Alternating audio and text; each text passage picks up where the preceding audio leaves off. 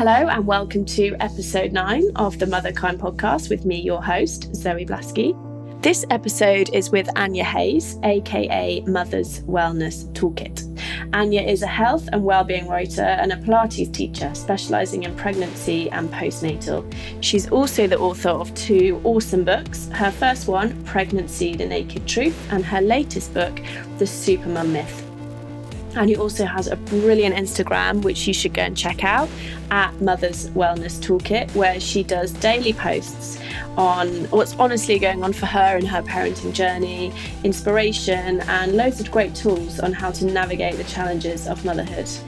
I really enjoyed our chat. I think Anya and I could have chatted for hours. There was so much I wanted to talk to her about. We talk about the danger of expectations you see yourself in your life before you have children in a certain way, and you kind of assume that you're going to be able to carry on and meet challenges in the same way that you've met your work challenges or your education challenges in life. Tools for staying calm during a toddler meltdown. I always envisage a kind of pause button, mm. and I literally stop what I'm doing, whatever it is, and I just take a breath. Control, listening to our instincts, and our relationship with technology. I think because we have this lovely, amazing technology in the palm of our hand that has revolutionized so many things and made so many things much better, has also allowed us to just be distracted from our actual lives. I came away from my chat with Anya an even deeper appreciation of how challenging motherhood and in particular early motherhood is. And uh, it just reaffirmed to me the importance of having some tools in our toolkit to enable us to really enjoy those early days and the journey rather than being in survival mode all the time. So i really hope you enjoy our chat. If you did then please pop over to instagram at motherkind.co and leave a comment or on itunes or soundcloud here it is. So, Anya, welcome to the Motherkind podcast. I'm so excited to have you here. So, we first met last year, wasn't it? In at the Lucky Things South London meetup. We yeah. did, we did. And then I read your book and I just absolutely loved it. I just wish that I'd have read it when I was pregnant. I thought, why don't they give this out at NCT? Oh, that's very sweet of you. I do have a pregnancy book actually, which doesn't delve quite so much into the mental health of it. But yeah, I do think that it's one of those things that when you're pregnant, to be slightly more prepared for the journey ahead, it might equip us a bit better for the mental health trials that face you when you're a mother. It talks about it in the book. I did that classic thing where because I wanted a home birth, I read everything that there was to know about birth. I, yeah. Honestly, my knowledge was off the scale yeah. on birth. I didn't know anything about once the baby arrived or how that might affect me. I was totally clueless. I think that's the thing. We see we see the birth we, as big capital letters as like this big event that you then win a medal and you know the motherhood thing is actually the longer lasting activity that you're then going to have to do I remember Clemmy Hooper, mother of daughters on Instagram, she said that everyone talks about the birth, but there's actually no epidural for motherhood. So you, know, you might have to think about that a bit more carefully. I think there is a changing tide. But at the moment, I do think there's so much build up for the birth, which in itself is quite challenging because then, you know, you set quite a gold standard for what you're looking to achieve. And if you haven't achieved that, then your motherhood journey starts off on the back foot. You feel like you're kind of already not achieving something as well as you could have done, which is not really what we should be doing when we're starting off on this kind of very epic journey of motherhood. I know. totally agree. It's that word expectations, isn't it? The expectation that I had of my birth, and I was one of the lucky ones in that I did have yeah. the birth that I wanted, but I don't know how I would have handled it if yeah. those expectations weren't met. And then expectations of motherhood and I how know. and you talk about it in the book so brilliantly of this warm yes. glow and yeah. this suckling baby at our bosom and actually the, the reality I think that's the greatest hurdle for everyone is that all of the women that I interviewed and talked to generally and even not related to the book they all say you know why does no one tell you all of this you know and it's that I think also the challenge of you see yourself in your life before you have children in a certain way and you kind of assume that you're going to be able to carry on in that certain way and meet challenges in the same way that you've met your work challenges or your education challenges in life. You know, with a little bit of planning, things will go the way that you want them to go. And the fact that once you become a mother, that control is kind of no longer there in the same way. And to mm. feel like actually you know you have to roll with the punches a little bit more. And if your expectation is that you will be organized and calm and patient and crafty and always baking cakes with your child and then to realize when you're in the moment that actually it's all a bit chaotic and messy and maybe your baby doesn't want to go to baby yoga with you and your child doesn't want to bake muffins it's like, oh, wow, I have this picture in my mind and I'm failing because it's not like that. And actually, that's the thing, it's that expectation. We need to learn how to be a bit softer on ourselves in terms of the visions, what we want to achieve. It's absolutely okay if it's not how we picture it, Yeah. you know.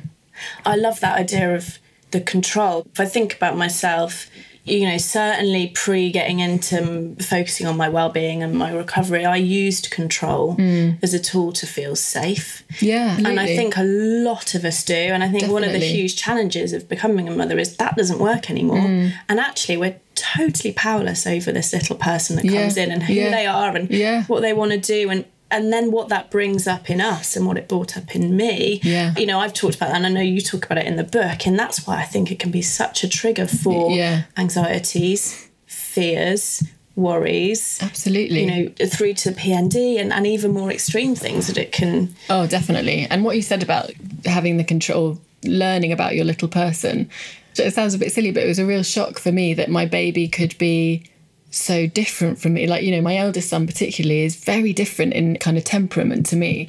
And that was such a shock because I had no kind of sort of way of dealing or, or no instinctive way of understanding his character. I had to learn it and get to know him. And I think we're sort of fed this feeling that when you have a baby, this is your baby and you know all about your baby. And it's less understood that actually you need to learn and get to know your baby. It's a whole entire new person that you've created and you don't have control over what that person's emotional responses are. You have to learn and be guided by your baby rather than sort of be able to control and determine exactly how your baby is going to react. And I think that, that again, when we are anxious and are feeling low self confidence and low self efficacy of sort of feeling, oh, I'm not very good at this, we then look to experts or forums or books to give us the answers. And when they don't provide the right answers for our child, we sort of feel like we're doing the wrong thing. And actually, it's maybe that those experts or that answer on the forum isn't applicable to what your emotional needs of your particular child, who is a whole new person on its own, you know. So I think it's a real learning curve, and we're so divorced from our kind of it takes a village type mentality, and we don't have all the kind of information and guidelines and guidance that used to come from the kind of mothers and aunts and sisters and neighbours in the community. It is there to a certain extent, but I think we have become quite distant from that in our modern, particularly in city life. And I think that's sort of an avenue that anxiety can grow as well when you feel so detached from this kind of mother's instinct or knowing exactly what to do with your child. And we just think, I'm so lost. I'm like a fish out of water. I thought being a mother would be really natural. And actually, it's really scary. And Yeah. there's, you know, what do I do? And it's learning how to sort of grow with that and be at ease with the fact that it's like a new job. You will have to learn it on the job. You know, you're not going to suddenly be able to know what to do as a mum. But I think we kind of expect to be able to mum without any guidance. And it's the right kind of guidance. You know, you need that right scaffolding, which is applicable to your circumstances and to your baby. And to be able to then follow your gut instinct about, okay, my baby is clearly a baby who needs a bit more attachment, who needs to be worn on my chest all the time. He's not happy being put down. It's okay. I don't have to put him down for a nap all the time. But when we kind of hear your baby must be put down for a nap every day, you sort of feel like you're failing if you're not able to do that. And it's actually, we should be celebrating the fact that you're thinking, actually, my baby doesn't want to do that. That's okay. But I think the emotional framework of a new mum is so there's so much going on. We do lose that sight objectively of how well we're doing. Hmm. And I think that's the point of the book is to kind of give you just that little objective pat on the back and like you're actually doing okay. It's just you need to start seeing how well you're doing and not question everything quite so much. Because I think that's the thing when you become a mum, suddenly we're just so open to judgments from other people that we start losing sight of anything that we might feel confident in in our decisions. I totally agree. I talk about that a lot. And part of the reason I started Motherkind is because I saw how difficult those early days and, you know, through the whole journey, I'm sure, but I was emotionally depleted, physically exhausted, Yeah. Giving my power away, as you talked about, to books, other people, I've never experienced more opinion Yeah, exactly. in my life Yeah. than when I was carrying a newborn Yeah. around. And then to have that strong sense of self and strong centre is actually a skill that is Yeah. really challenging to hold on to. Like Absolutely. when I had my home birth, you know, I felt really confident that's what I wanted to try for. Hmm. The amount of people who openly told me, why would I risk my life, my Yeah. baby's life? Yeah. If I had been any less strong in myself, that would have rocked have wavered. me. Yeah, Yeah, I would have wavered. And Yeah. it was only because I'd done so much research and reading, but I hadn't done that about being Mm, a mum. So all that stuff did rock me and waver me. Yeah. And, you know, But also, the being a mum research is really tricky. Again, I think it's changing. Social media has a lot of positive influence in that respect.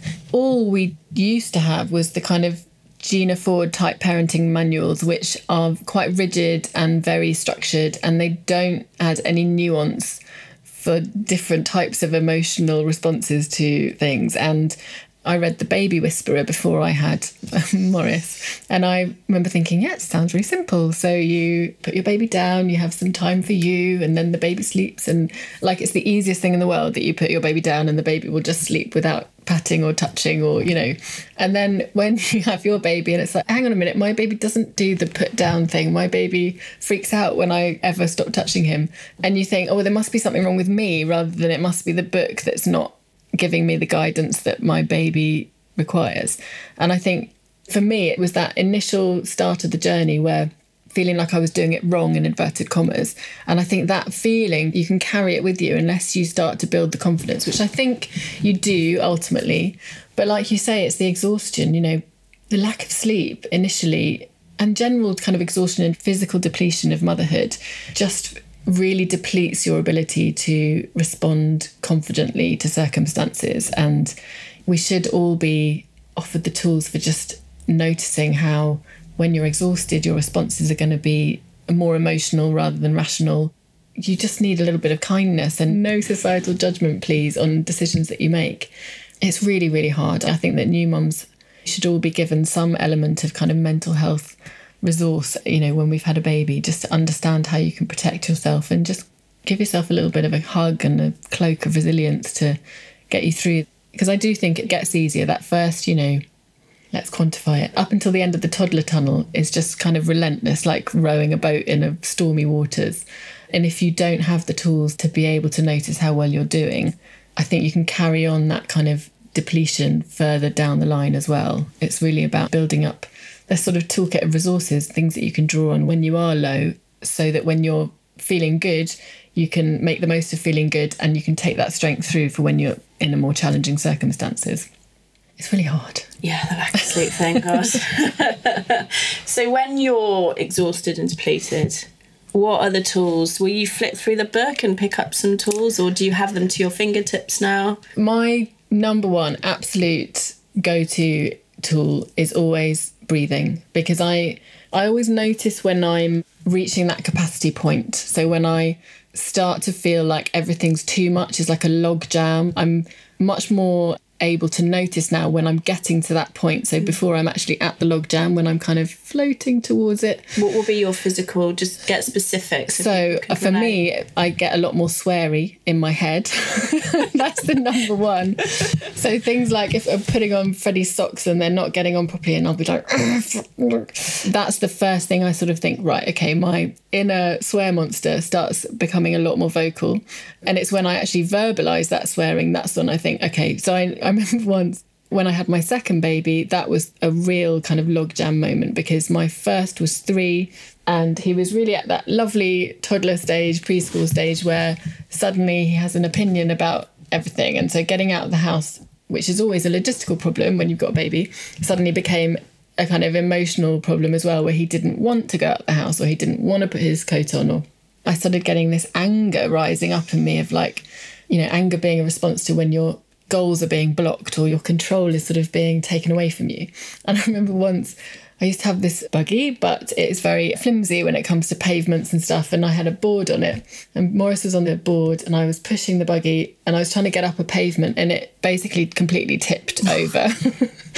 so the buggy tipped over slightly, and you know, no one fell out or anything, but I was like, effing buggy. And Morris said to me, It's not an effing buggy, mummy, it's a buggy. And I was like, Oh, just hearing him say the F word, my blood ran cold. And I was like, Right, okay. That was my first hint of the fact that actually this logjam of having two and the logistics and the kind of emotional tumult of that whenever I feel that sweary monster coming into my mind, I know that I have to just stop. I always envisage a kind of pause button mm. and I literally stop what I'm doing, whatever it is, and I just take a breath. So I take a breath in through the nose for a count of five and I just sigh out for a count of 10 or even 11, like a really long exhalation. The longer your exhalation, the deeper your inhalation. So you can really kind of channel that full, wide, low into the back of the rib cage breath which stops that fight or flight response that you start to have, that very stressful need to run away. And it's when I take that full breath that you kind of start to feel the waters becoming less choppy. And I feel like I have to take responsibility in that moment to take that action. So for me, it's always the breath. And then, secondly, it's kind of being able to soften the body. So I notice that I tend to really bring any tension up around my shoulders come up around the ears i'm clenching my jaw i'm probably frowning. And it's that physical response which you don't even sometimes notice when you're kind of grimacing. Oh no morris often will say mummy why are you making that face? And i realize that you know my face is naturally quite concentratedly a sort of bitchy resting face. But when i'm stressed if i'm putting his shoes on and he's not wanting to put them on i do get this kind of frowny face only once has he echoed that back to me. But now I sort of think, wow, that's an external sort of validation of how stressed I'm feeling. I know that this fight or flight has a very physical response for me. So I soften my shoulders down and I imagine kind of lengthening the crown of the head up towards the ceiling. And it is that pausing moment. Those are the two things that I do in the moment. Often, like yesterday, for example, at the moment, I'm coming out of a run of Freddie not sleeping at all. And he's nearly three and he's still breastfeeding, which is one of these open to lots of judgment kind of things in life. And so I'm feeling very depleted in terms of like I haven't had a full night's sleep. I can't actually remember the last time. And physically probably quite depleted because I'm still breastfeeding. And you know, I always to my new mums in Pilates say, you know, make sure you're drinking enough water, make sure you're nourishing yourself, you're feeding your baby and sometimes I forget to apply those same rules to myself because he's a toddler. I don't consider that to be breastfeeding. It's a different kind of ritual for him. It's a soothing, it's a comfort thing rather than a nutrition thing, although obviously it is as well. So yesterday I was walking to school run, Freddie in the buggy, it was raining. I was feeling really like, ugh. And I just sort of said out loud to myself, you're exhausted and you're still breastfeeding, and it's okay to be feeling this way. I always label it in the moment. It's a really useful, powerful tool actually to kind of articulate vocalize how you're feeling and say, it's okay, I'm feeling exhausted. You know, it's okay. I haven't drunk a glass of water this morning. I haven't had any lunch. Or, you know, it's when you notice these things that are very simple, fundamental self care things that suddenly slip off your list because you've got other things to do or you've got other things to think about. So, those are my sort of in the moment when I feel that I need something to snap me out of a kind of slightly swirly negative spiral and there's a sort of avalanche. You're sitting at the bottom of an avalanche of lots of negative things that you're allowing to happen to you. And if you can pull yourself out of that moment and sort of soften the emotional charge suddenly, breaking the emotional charge, breathing, verbalizing, softening and lengthening the body, those are my in the moment go tos. Slightly longer term or bigger go tos are I'm such a big fan of gratitude lists. I think it's such a powerful force for kind of fostering a much more positive outlook about what your circumstances are. So I think when you're in a negative spiral, it's very easy to carry on down that spiral without even considering what you're doing. So you gather momentum and you start foraging for other things that are pissing you off or, you know, other things that are going wrong at that moment. Whereas if you can catch yourself and just start to notice even the smallest, or especially the smallest things that make a difference in your day, a nice hot cup of tea, you know, nowadays, especially in the winter and in the rain, I do very often every day I'm thankful for the roof above my head. You know, like these things that we do tend to take for granted. We're always looking for, oh, why have I not got a bigger house? Why am I not more successful? Why am I not more of this, more of that? You know, and actually, we need to notice a bit more what we do have and how good things are because then you can start to do more of that or you can just be a bit more content. And I think we're very easily not content in modern society. And also for me, gratitude lists, but definitely yoga and Pilates, or just movement. It doesn't have to be labelled yoga and Pilates, mm. but that's what I happen to do. If I haven't moved and it's linked with the breathing, it's linked with the softening and lengthening the body, I really notice it.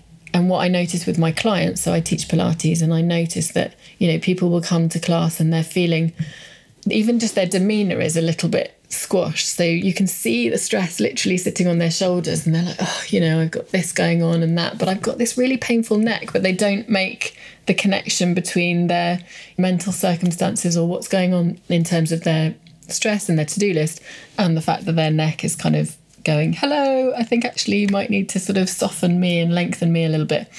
We've lost that sort of intuitive mind body or just life body connection. I think we sort of take our bodies for granted.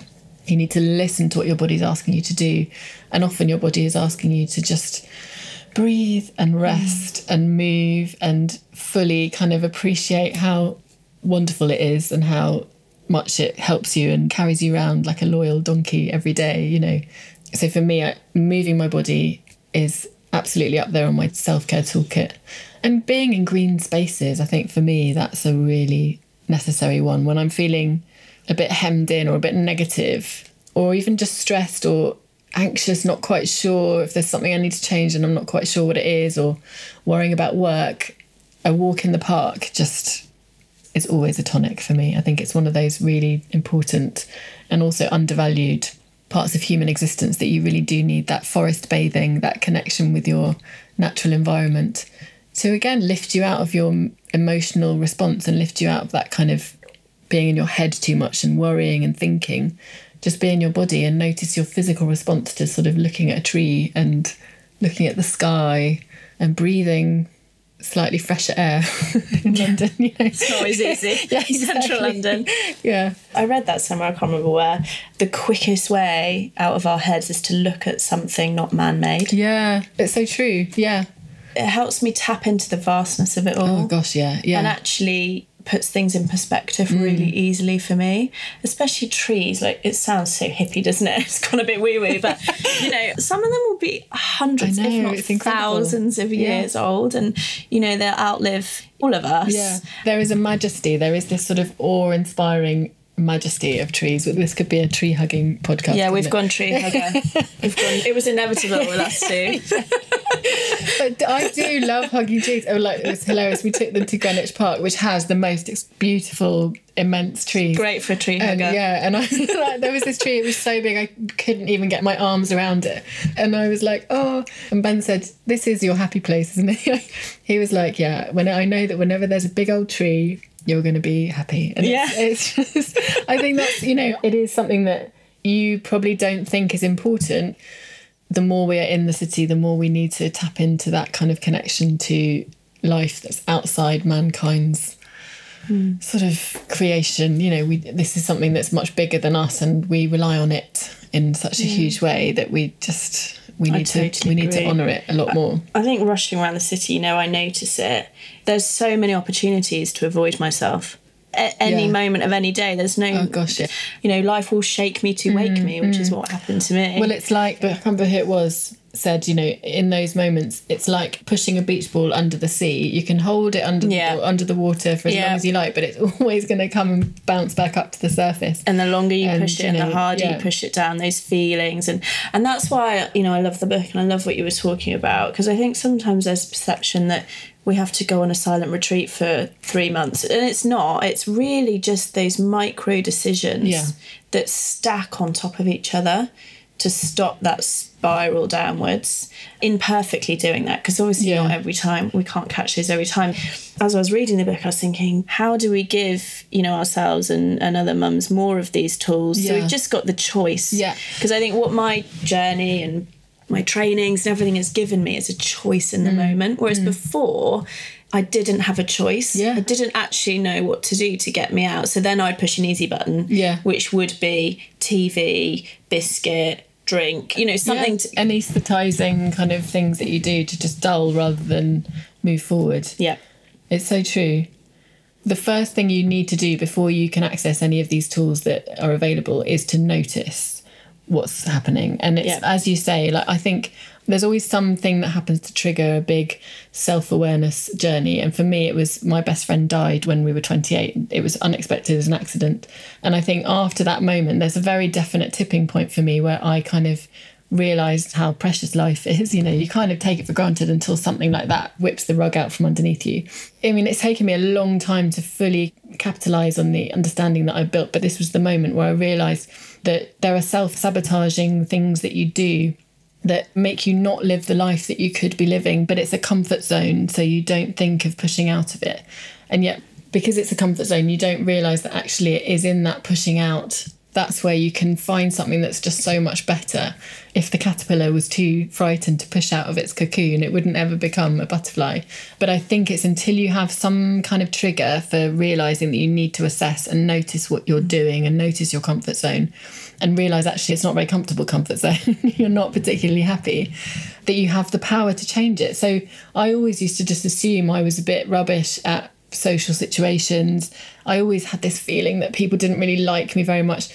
Never did I kind of think that A, this was a kind of manifestation of anxiety, a social anxiety. I just thought it was me. I thought that was the way that I am. So then the learning that it was actually a sort of form of depression and anxiety, realizing that actually you have the power to change the way that you feel about the world and that you assume people are viewing you because that's all you're projecting how people are viewing you. You know, you're viewing yourself the way that you think that they are. And learning with a bit of discipline, you have the ability to change and really challenge the way that you respond to things and you act. And it is challenging and it's scary and it's difficult, but it is possible. Mm. There are two people who have said things that really kind of informed the way that I've been able to kind of change my view of the world. One is Emma Cannon, who's a fertility expert, and she's amazing guru on all things fertility and women's health.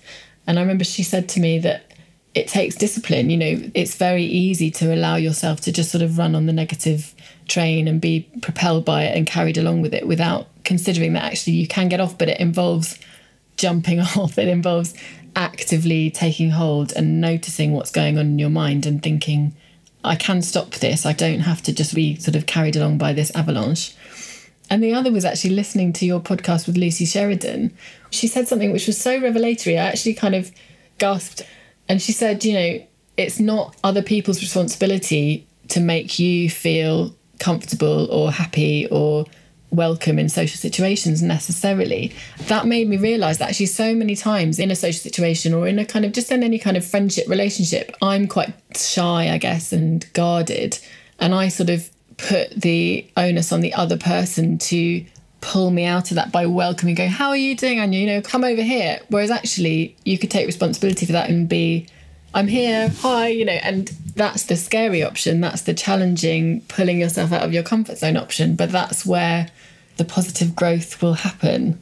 It's just realizing that actually, you know, everyone is feeling a little bit scared sometimes and not allowing yourself to think, oh, it's just me. I'm just not very good. I'm not good in these situations. I don't react very well. All these kind of core beliefs that you've built up over your life, mm-hmm. which are fact to you, they're your internal soundtrack you've been listening to you know it's that kind of critical fm that's going on you don't think to change the channel and listen to a different station because that's the way your brain is sort of trying to keep you safe from harm Yeah. and it is scary trying to think that you could change that but discipline and taking responsibility it's not an easy option I think that's but yeah. it is the magical option And know, I think the- it's so important. I'm so happy that you raise this because being in the worlds that we inhibit, you know, this self development, well being, spiritual world, I think there's such a wave of change going on, which I'm embracing and I love it. But I think it's not talked about enough how hard Yeah. it is. Hmm. You know, here's a new book about X, you know, read this and it'll be fine. Yeah. I remember when I was 24, early in my 12 step recovery, and I never knew about inner critic. That was a new thing to me. I believed all the thoughts that were in Yeah. my head. And someone said to me, which was my game changer 99% of what your head tells you is utter bullshit. And I was like, what? what? So I'm walking down the road thinking, I'm not good enough. That person looked at me funny. Yeah. I look rubbish today. Yeah. I'm not good at my job. It was a ticker tape, like Yeah, you yeah, say, yeah. Critical FM. And someone said that to me, but it was petrifying because I was like, Yeah, hang on a minute. is. All of this that I've built up about myself, you know, it's going on constantly. I was advised to challenge it. So Mm. when one of those thoughts came in, challenge it. It was exhausting. Yeah. Probably the most exhausted I've been, apart from then having a baby, ops. But, you know, exhausting because it was like you say, you know, I think about like a vinyl Yeah. these well grooved Yeah. tracks and trying to change those I found physically and mentally exhausting. Obviously, the best thing I've ever done, hmm. and then replacing those with. Yeah. just challenging them to start with. And I loved what you said about awareness is the first step, and I would add in non judgmental awareness. Yeah, absolutely. Just yeah, exactly. seeing, seeing where we're at Yeah. without judgment. Oh, isn't that interesting? Yeah. I'm always really hard on myself. yeah, rather than kind of going, oh God, I'm such an idiot. Because, so hard on myself and then Yeah. of course judging ourselves Yeah. for inner critic which of course Yeah. is an inner critic it's easy to get in that spiral too And I think that's the thing you realise that any positive desire that your brain might have to fight this constant negative internal dialogue, if you think about how relentless that internal dialogue is, any positivity is just going to give up and go home because it's like there's too much to fight. I can't fight this fire. So mm. you won't have built up the kind of internal resilience. And also for me, it's not just noticing it in your mind. I mean, that was just absolutely revelatory to me to actually catch my internal dialogue. I think journaling is the next stage because when you offload it, and especially if you wince when you read the words, because you think, this is what I'm saying to myself every single day, every minute of the day. And when you see it in black and white, and you think, would I say any of this stuff to my best friend or even someone I don't particularly know on the street or even someone I don't really like? You wouldn't because it's just so deeply painful and hurtful that you just wouldn't be that mean. And whereas you're quite happily sort of merrily being mean to yourself constantly, it's not quite the same. But I remember reading Eric Franklin. He's a movement specialist and he No. talks about um, dynamic posture and he's just wonderful. His books are amazing. And I was reading one of his books about kind of dynamic postural awareness. And he said very simply when you have a negative thought about your body, every single cell in your body responds to that. And I had this image of this sort of army of cells who are just wanting to do the best and they're just wanting to help you along your life. With one sort of fell swoop, you're going, well, you're all rubbish. And they're all like, oh. And so every single cell in your body takes on board those words. It's so powerful. So, you know, it has an, an impact not only on your kind of emotional well-being but your physical your physicality as well. Your posture is probably stooped. You're probably literally squashing your rib cage therefore mm. squashing your heart center your lungs. You know you're not making the most of the potential for your physical and mental well-being by just constantly allowing yourself to be beaten down. But i think the noticing is the most powerful and the most scary thing because once you've kind of done that the responsibility is then on you to change it. If you do have your core beliefs that you're not good enough or you're not popular or anything that you don't even realize is on your kind of internal manifesto of who you are, it's very ingrained who we are, things that we're shining a light on. And so they won't want to be thrown off their throne. You know, they want to stay there. They will look around for evidence to justify them being there. I'm very much more aware and I do catch my inner critic consciously now. It's almost like a kind of little alarm that rings immediately as soon as I get a negative kind of internal dialogue going along. But even with that trigger in place, you do need to actively push back and sort of, no, I am good enough.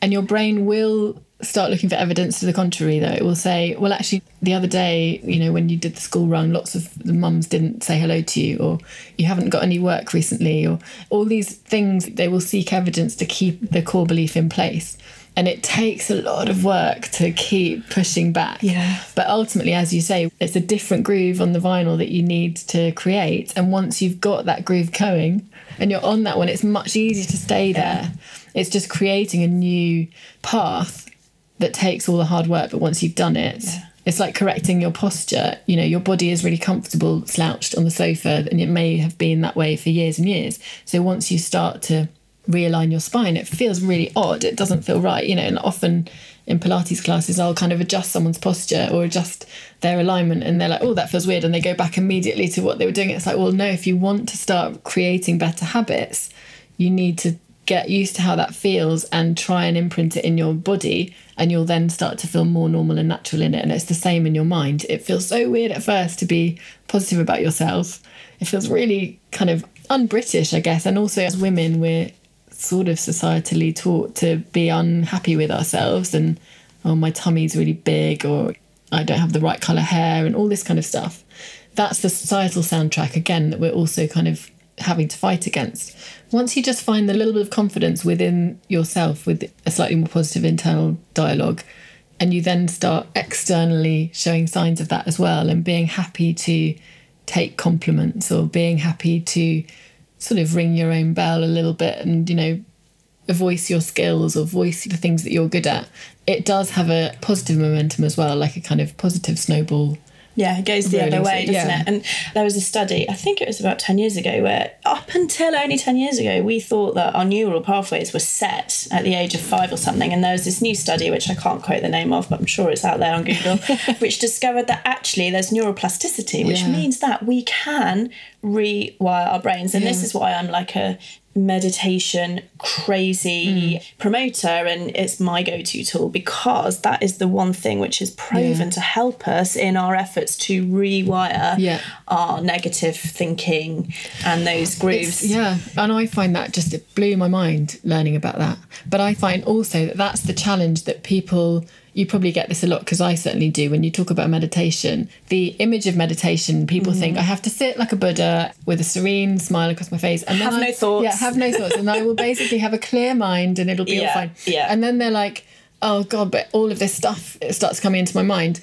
Therefore, I can't meditate. I'm rubbish at it. And it's yeah. like, well, no, that is what happens. It's like kind of taking this rug out now and shaking it out. There will be a hell of a lot of dust in that rug. It's the same process for your brain. It's allowing the dust to be shaken out. It's something that is an ongoing practice as well. It's, you know, you have to kind of, you know, we're human. We, we always want to take the easy option. Therefore, meditation, people just think, well, I can't do it, so I'm not going to do it because I don't have that clear mind. Therefore, it's not for me. It's Yeah. like, well, actually, no one has a clear mind. Yeah, exactly. The point of meditation is to allow these thoughts to froth up and bubble away and pass and just be aware of them and allow that kind of space to happen in the dust, you know, after you've Yeah. dusted. a lot of people say that to me that sitting meditation is just one form Yeah, of meditation and for me you know it probably needs a rebrand even mindfulness for me it's just understanding the nature of my mind Yeah. Which if i don't understand that i'm basically screwed because it means i'm at the mercy of whatever crap my head throws at me which most of the time is negative Yeah. so actually it's just getting to know my mind a bit however i choose to do that whether it's walking the buggy and noticing those thoughts Mm. coming up or like you say moving with my breath in yoga or pilates or doing sitting meditation Mm. which some people do do that If I do have a moment still in bed, I just take my hands onto my belly and breathe. And that's my meditative kind of five minutes, hopefully. But and even five minutes is valuable, you know, even two minutes. well they say 60 like, you know, seconds like, yeah. can start to rewire Yeah. which is amazing Yeah. especially for us mums Yeah, exactly. I could do 60 seconds Yeah, yeah, that's the thing. I think we kind of feel like you have to commit to half an hour or, or things that seem unrealistic goals when you have children, or even when you don't have children. All our time is allocated externally by things that we think are important, and actually, it's sort of carving out the time. What's the saying? You know, everyone should do 20 minutes unless you feel you don't have time, in which case you need to do an hour. Yeah, unless you're You know, busy like, and then it's yeah, an hour. yeah. Yeah. I can't remember who said that. Yeah, I mean, it's so important. I think because we have this lovely, amazing technology in the palm of our hand that has revolutionized so many things and made so many things much better, has also allowed us, as you say, to just be distracted from our actual lives. You know, as John Lennon said, life is what happens when you're busy making other plans. You know, this palm of our hand, tablet, phone, whatever you have, has taken your life to all corners of the world immediately mm. within a second to all sorts of judgments, opinions, news, information. we still have the same brain that we had basically as a caveman, but certainly, you know, 100 years ago, we had much more kind of natural stimulus in terms of lighting, in terms of the sort of your body clock would go with the seasons a lot more. Mm. We had the opinions of our neighbours and the people physically around us. We certainly didn't have the opinion of Donald Trump at 3 a.m., which was the same anxiety, the same physical response to these things. But now, because we don't have a natural cut-off, so we're mm. always bombarded with this stress stimulus. And so that can mean you're living 100% of the time in your fight or flight mode because you're just constantly mm. worrying. Our brain is there to keep us safe from harm. Hopefully, as a prehistoric man, our brain helped us not to be eaten by whatever predator might be around the corner. But it means now, even though, you know, hopefully in the modern life that we live here, certainly, we're not under threat from predator if you take away the sort of nuclear war threat that's currently in the news, but we're not day to day under threat by a predator, and yet we have the same physical response yeah. to any kind of stress as as if we were just about to be eaten by a lion. So we're like those kind of zebras grazing in the grasslands. We're kind of constantly like, oh, uh, hang on, there's a lion. Oh no, I'll just graze. Oh no, hang on, there's a lion and yet we're not under that physical threat.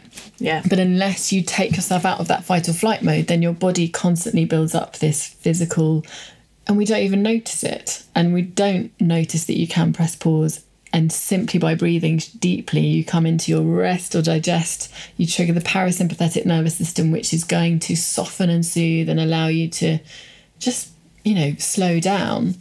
And unless you do that, all of your mental resources, all of your emotional responses and your kind of thoughts are going to be on that fight or flight, something's trying to kill me mode.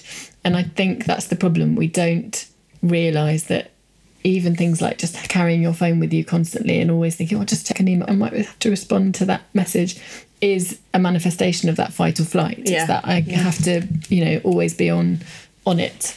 And actually it's all right. I think we've really lost sight of the fact, or we haven't ever seen the fact that it, it's actually okay not to always be alert. We need to allow ourselves time to just soften into ourselves and be a little bit. So I wanted to ask you actually what the relationship is like with your phone because obviously we met through Instagram. You know, yes. we'll message the collar on Instagram. There's yeah. a community of us, you know, in this sort of well-being motherhood world, and you know we're on it. You know, I've been listening to the Arianna Huffington podcasts called Thrive, and oh, she's all they're actually. really yeah. good. She's talking to lots of really successful people about their relationship with their phone and technology, and it's really got me thinking mm. about it.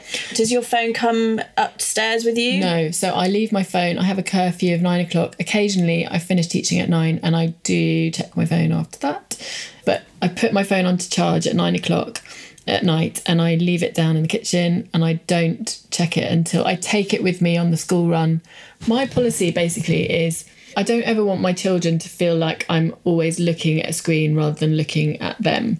You know, if you were walking down the road with your boyfriend or your partner or your friend and you were just the two of you and they had their phone and they were looking at their phone, you'd feel a bit annoyed about that. Yeah, you know, it's like, um, sorry, that's you know, this is kind of motherhood the instinctive judgy reaction but when i see a mum walking with her child holding hands not pushing buggy is slightly different because i feel like if there's no eye contact it feels slightly different but when you're walking with your child the child must feel always secondary to that phone in your hand now I need to lift out of that judgy response because I don't know what that mum is checking. My instinctive reaction is that I feel like this phone is a blockage to human connection. I do hugely feel like the positive effects of it are myriads. I mean, I first time round with Morris, so Morris is six now, six and a half. There wasn't this social media community, so I've always had a, quite a toxic relationship with Facebook. It's always left me feeling a bit. Ugh. So I had Facebook, but that wasn't a positive, nurturing thing when I had a newborn or, or you know throughout the early motherhood years. But when Freddie was born, so he's going to be three tomorrow, it was the sort of rise of the more honest motherhood type accounts, which is now opened up a huge self care and mental health awareness community, which is incredible. And it's definitely opened friendship horizons. It's definitely been a hugely positive thing for me, the social media thing. But also, it's the noticing because so many people I know sort of do the whole scrolling thing and feeling a bit icky, but not putting the phone down at that point or not being aware that they're feeling the kind of comparison trap of like, oh, I don't have that lovely, amazing house that that person on Instagram is showing me the best sides of. And we lose sight of the fact that we're seeing this very curated best of show reel. We're not always seeing the realities and we're just seeing a snapshot, you know. And I think when I notice myself getting into that slightly negative comparison side of social media, sometimes I actually delete the app. If I notice any kind of reaction in me that isn't positive, I just think, right, okay, now it's time. Mm. And I'm just very conscious of trying not to be on my phone at all when I'm with my kids, which also means, as a kind of sad side effect, that now I don't really take any photos of them because I used to just always be taking photos all the time. But actually, I noticed that certainly in the last few months, I've got hardly any pictures of Morris and Freddie on my phone anymore because I'm so conscious of taking my phone out you know, I use social media for my work as well, and it's an amazing way of connecting with people. But I do think there's a kind of thoughtless, negative side of it. And I do worry a little bit about what it's doing in terms of social connection. Like this, occasionally on a Sunday afternoon, for example, you know, the boys might be watching TV and I'll be on my phone and Ben's on his phone. And I kind of look up and I see that we're all mm. on individual screens. I'm like, okay, that doesn't sit well with me. I don't feel comfortable with that and I guess it's what you feel comfortable with, but I kind of feel like we need to be conscious of the reliance on screens and be conscious of what our children are seeing. Like when I saw this woman picking up her toddler from preschool, we all know how what that's like and stuff. But she was walking down the road on her phone, holding the hand of her little two year old, and her two year old dropped a load of stuff on the ground, uh, like her bag or something. And the mum didn't notice for a bit and carried on walking. And I nearly went, "Excuse me,". I got quite uppity in my mind because I was like your two year old needs you to have your focus on them. And I think it's just that we don't know what it looks like when you're with your child, actually looking at your phone instead of being present with your child. It's quite a powerful image that like your phone is more important than your child. And I think for me, I mean, I talk about it in the book actually that one of the first times I noticed that was my dad was around here when Morris was about 18 months. And he took a video of Morris. This video is lovely. He's like talking and and I'm in the background sitting on the floor there and I'm just on my phone. Yeah, I'm um, read, not even yeah. looking. I was like, oh my god, that's awful. And in the moment, I hadn't noticed that that's what I was doing. I thought I was there and present, but it made me realize that if you've got your phone in your hand and you're looking at your phone, you're not present. You're not. You know, we feel like we have to multitask all the time. And that mum yesterday was probably just answering an email. Like, I totally get that. You're probably just instantly feeling you need to get back to someone.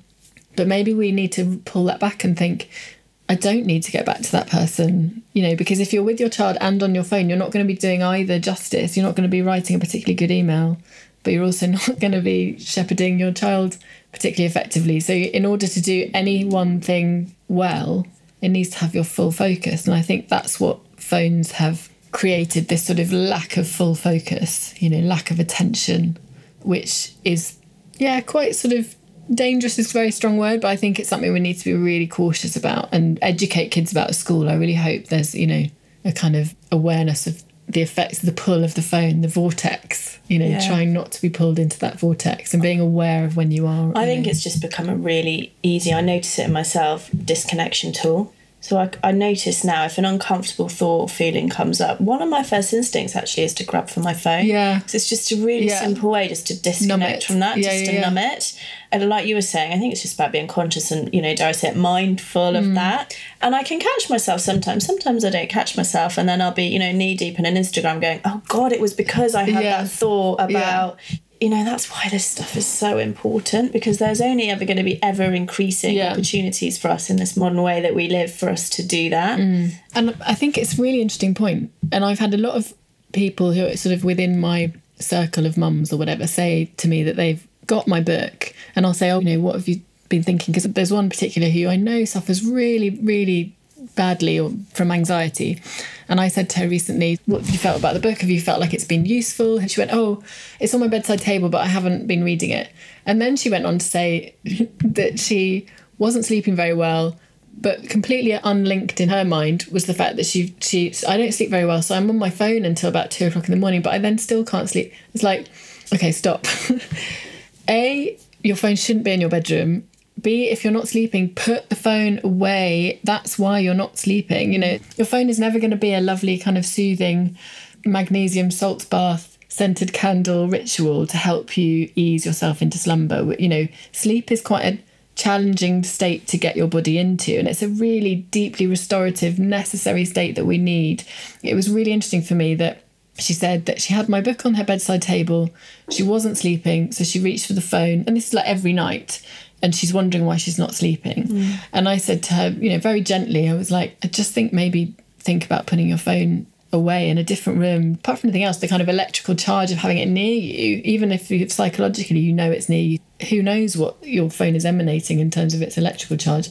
But I said to her, you know, the book is designed to be used unless you read it and kind of take from it the activities that are aimed at overturning those kind of unhelpful habits that we have, those unhelpful behaviors and mental health grooves that we go right down without even sort of considering that they're there.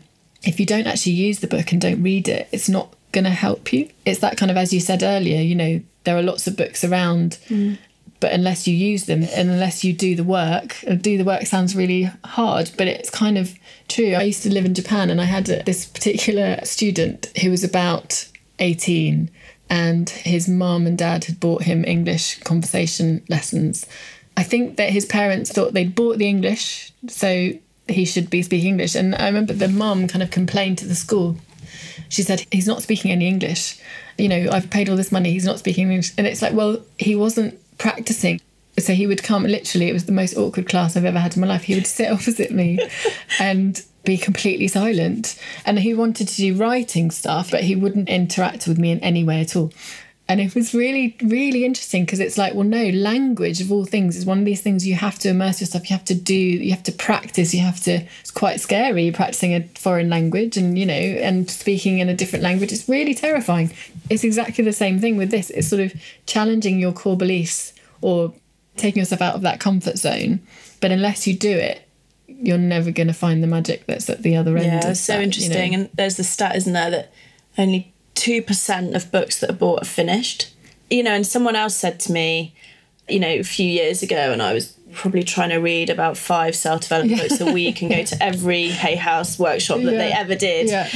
Someone said, don't be a self development tourist. You don't need more information or more yeah. stuff. You need to start applying it exactly. more. And that's where I really got the idea of this daily practice mm. and actually it's like we've been talking about you know it's what i do in the moment and every day that matters not how many books i've read or yeah. how many workshops i've been on or how many courses i go to yeah because it, otherwise if, if you do it just becomes noise doesn't it if it's not something that you focus and it's a attention thing as well like you know it's really hard to focus your attention and not be distracted by your phone or by your to-do list but that's why i mean i feel that the things in the book you can dip in and out. It's not that you have to read it in one go or every night read it solidly, but you do have to read it with focus and with attention and actually explore what it means for you. Mm. So it's not going to give you any answers unless you use the tools on yourself. It's almost you know? like a coach in your pocket, isn't it? Because yeah. I've had lots yeah. of coaches and lots of therapists, and you know, a lot of the exercises through the book I've yeah. been asked to do by a coach, and I think just maybe doing one or two of the exercises in here could you, you could even prof- just do ten minutes a day or every other day, and it would still have a really powerful massively effect, yeah. Some of them are deep and yeah. profound, and you know, if you were going to write a letter to your future self, yeah. You know, that exercise in itself could have the potential to totally shift yeah. some of your day to day experiences. So I think it's such an amazing resource. And just before we wrap up, I ask everyone the same question at yes. the end. Yes, a big question. Eh, which is if you could give all the mums out there one thing, what like desert would it be? Yeah, luxury. it is. Yeah. okay, a kind of jokey one first, although it's not really jokey, is I would just give 10 minutes of solace and space. Oh, that's not jokey. Like, that's lovely. You know, I think all mums need is a bit of space, whether that's physical space to be on their own without babies or children climbing on them. And mm. the other day I was sitting here and Morris was literally grabbing my hair like this, and Freddie was like on my boob, and I was just like, I used to be able to kind of sit in my own space and, you know, have that kind of personal space again and headspace. I think give the gift of being able to declutter your mind, rake the leaves of your mind, and actually get to the grass, the soil, and just be able to kind of understand who you are. But I think on top of that space, I think just, you know, the gift of self compassion I think we just don't put ourselves even remotely on our lists. We don't even think that it's important to think about what we need. And that's not in a martyry way. I think it just doesn't occur to us sometimes that actually we need to be kind to ourselves in order to make better decisions about our mothering or about our lives. You know, we need to actually see ourselves through kinder lenses. It's so hard to do that. And I think mm. just giving that as a gift to everyone, imagine what you could unlock if everyone just suddenly woke up and they had that self compassion inbuilt, ready to go, you know, rather than having to kind of delve deeply and unearth it. Just have it there. Oh, I'd like that. yeah, if you That's could just give, yeah, I'm, I'm, very happy with my gift. Thank you.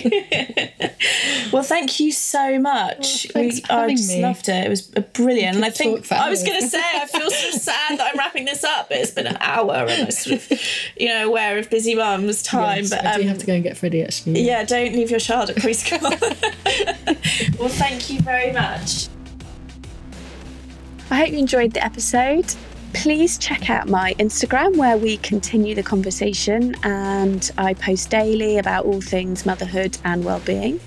Also, if you haven't already, have a look at my website because I've been writing more and more blogs and I'm also putting on there all the events and talks that I'm giving. And of course, if you haven't, then please do have a listen to some of the other episodes because I'm chatting to some really incredible women that I'd love for you to enjoy. And if you did enjoy it, then please, please leave a review on iTunes.